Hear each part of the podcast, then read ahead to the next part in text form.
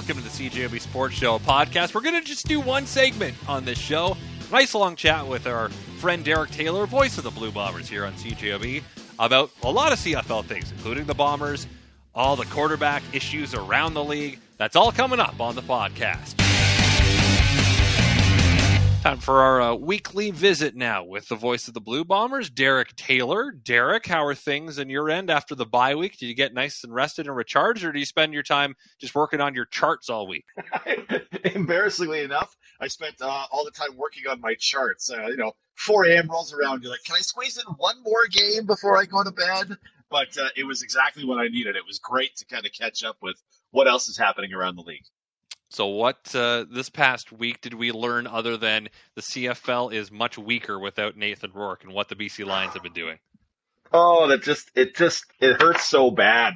that that just hurts so bad. Um, there's a lot of mediocrity going around the Canadian Football League right now, and uh, I put up the, the stat on Twitter at DTNOB earlier. If you take out Nathan Rourke's numbers and you take out Zach Collaros' numbers, the rest of the league has thrown for 70 touchdowns and 73 interceptions. And that smells a lot like last season, and it's a far cry from what 2019 was. We're we're in a very, as far as quarterbacks go, a very top heavy, a very top heavy league without guys like Jeremiah Masoli being able to play, and now Nathan Rourke. So essentially, two of the top three quarterbacks are out, you know, for a long time with injury, and that's that one's pretty sad. You, you I'm assuming you even heard Mike O'Shea was talking about it today, and he did it yesterday with us yeah. on the coaches show.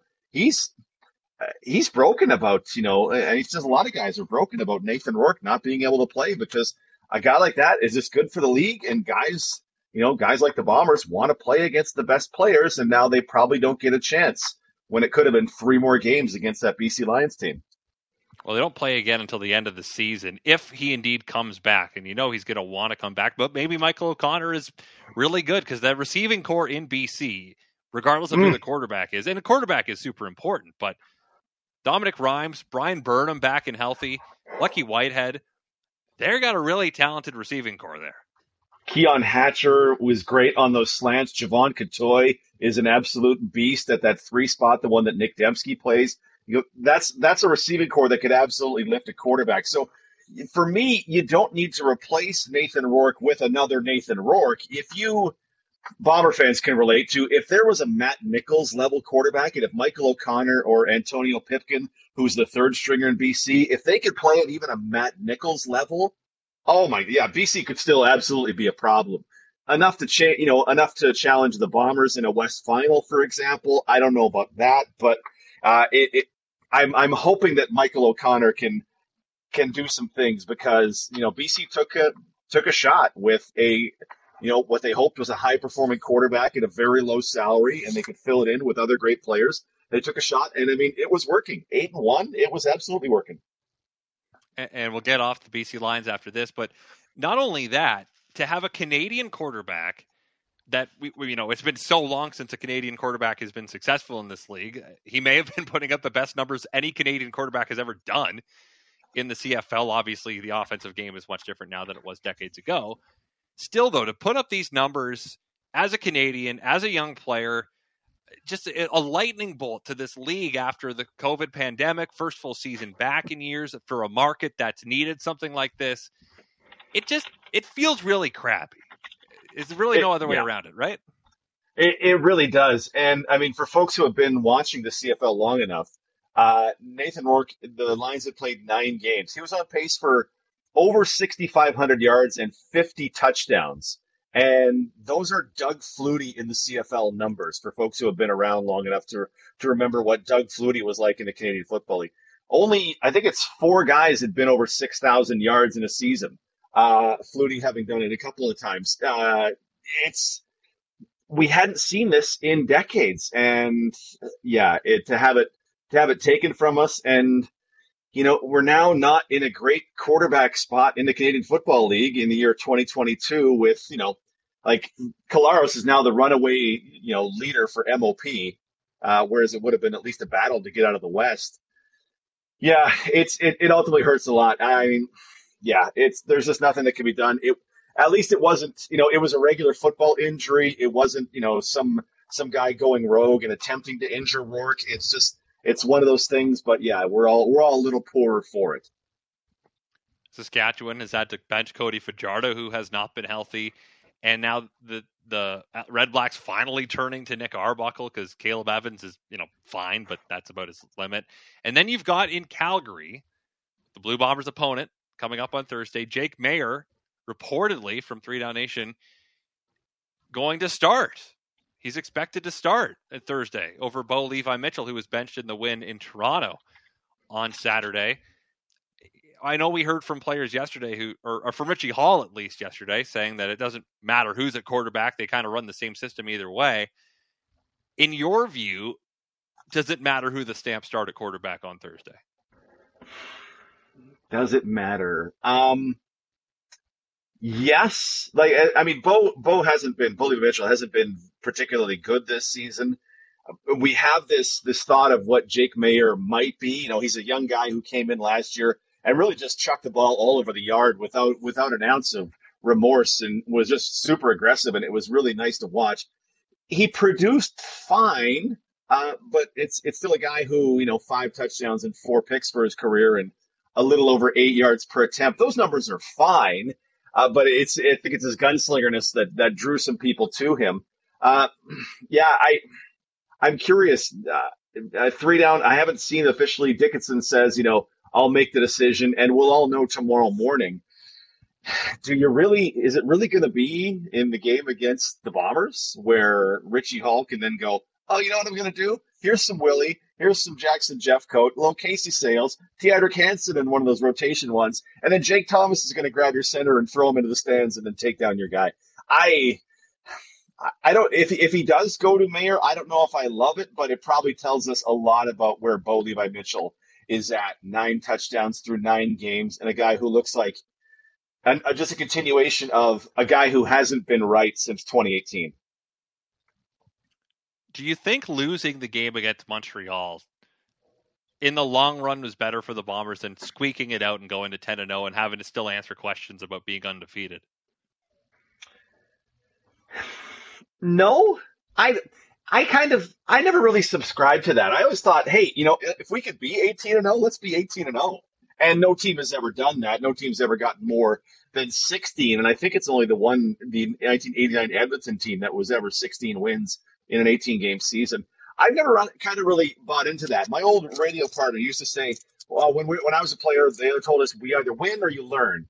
But when you hear Coach O'Shea talk, when you hear all the guys talk, they're learning all the time. They're learning from oh, we barely beat Ottawa and we got out of Toronto because the guy missed a convert. We have all these things to work on.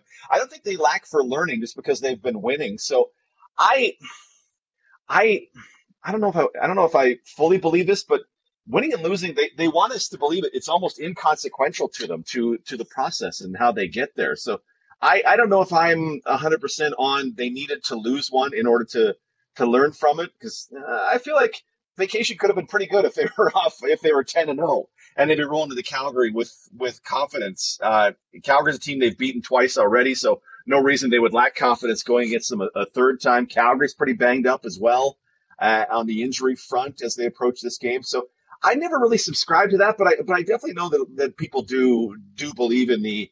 It would be nice. It'd be okay if they lost one because it might sharpen them up.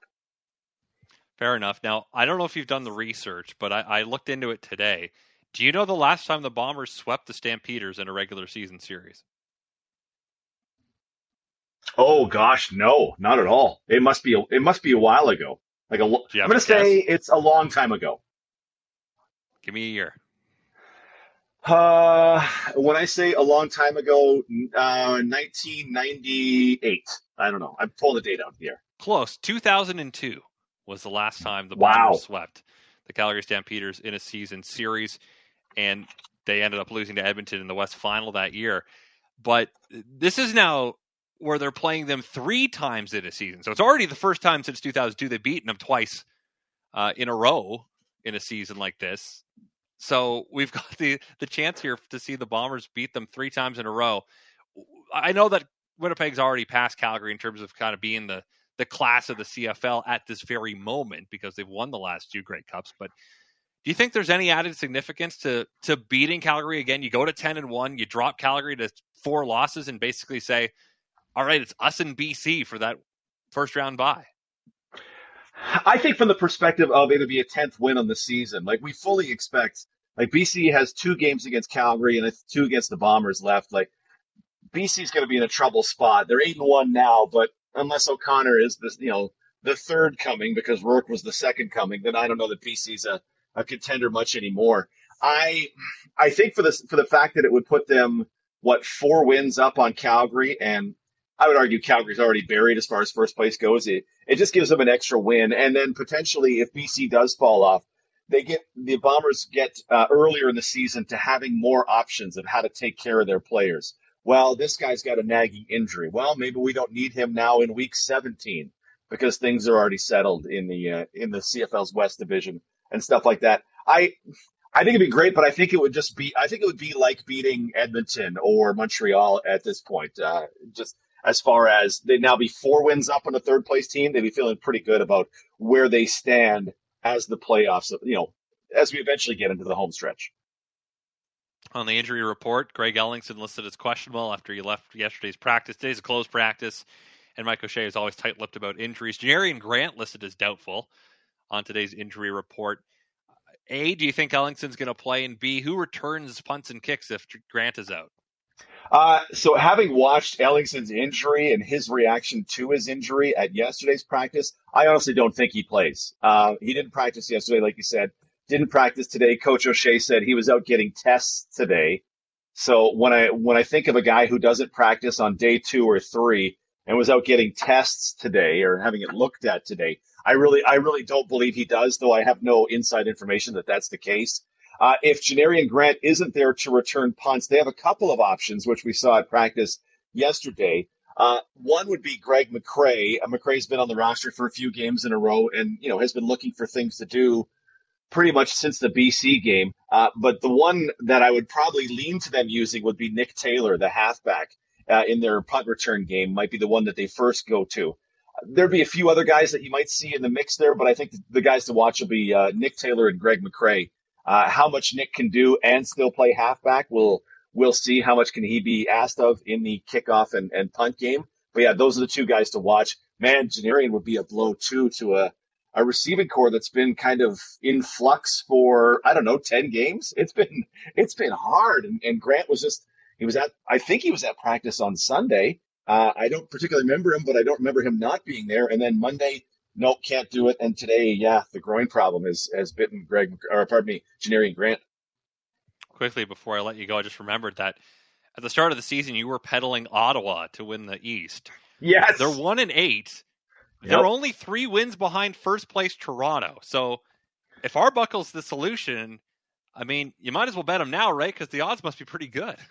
Well, yeah, exactly. And I'm I'm not hundred percent on Team Arbuckle, but I, he's better for me than Caleb Evans. He Caleb Evans, I just saw him last season, the beginning of the season. It's not there for him. If they had Jeremiah Masoli uh, and, and they'd been one and eight, I would have really been eating crow. Now I'm just eating a little bit of crow on Ottawa's going to be awesome. But yeah, it's it's Arbuckle time, and I, I just can't believe it took them this long to to go. You know what? We don't have it. It took a loss to Edmonton to go to for them to realize we don't have it in Caleb Evans currently. I'm I'm shocked. I'm honestly very surprised it took them till uh, till the tenth game of the season to go. Hey, well, we traded for this guy. We might as well give him a shot. And they're gonna go to Edmonton, where the Elks have not won since I think yeah. 1996. So we'll see what happens there. Derek, appreciate your time as always. Thanks for this. We'll see you at the game on Thursday. Thanks, brother. Derek Taylor, voice of the Winnipeg Blue Bombers.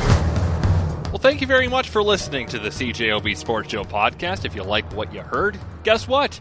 You can hear more every weeknight on CJOB from 6:30 to 9 p.m. Of course, that is when the Jets are not playing, because if the Jets are playing, then I don't have a show, but I'll be part of the pre and post game coverage. Anyway, thanks again for tuning in. Subscribe if you'd like. We're available on iTunes and other places, I'd imagine. So farewell until we meet again. And thanks for all the fish. So sad that it should come to this. We try to warn you all, but you may not share.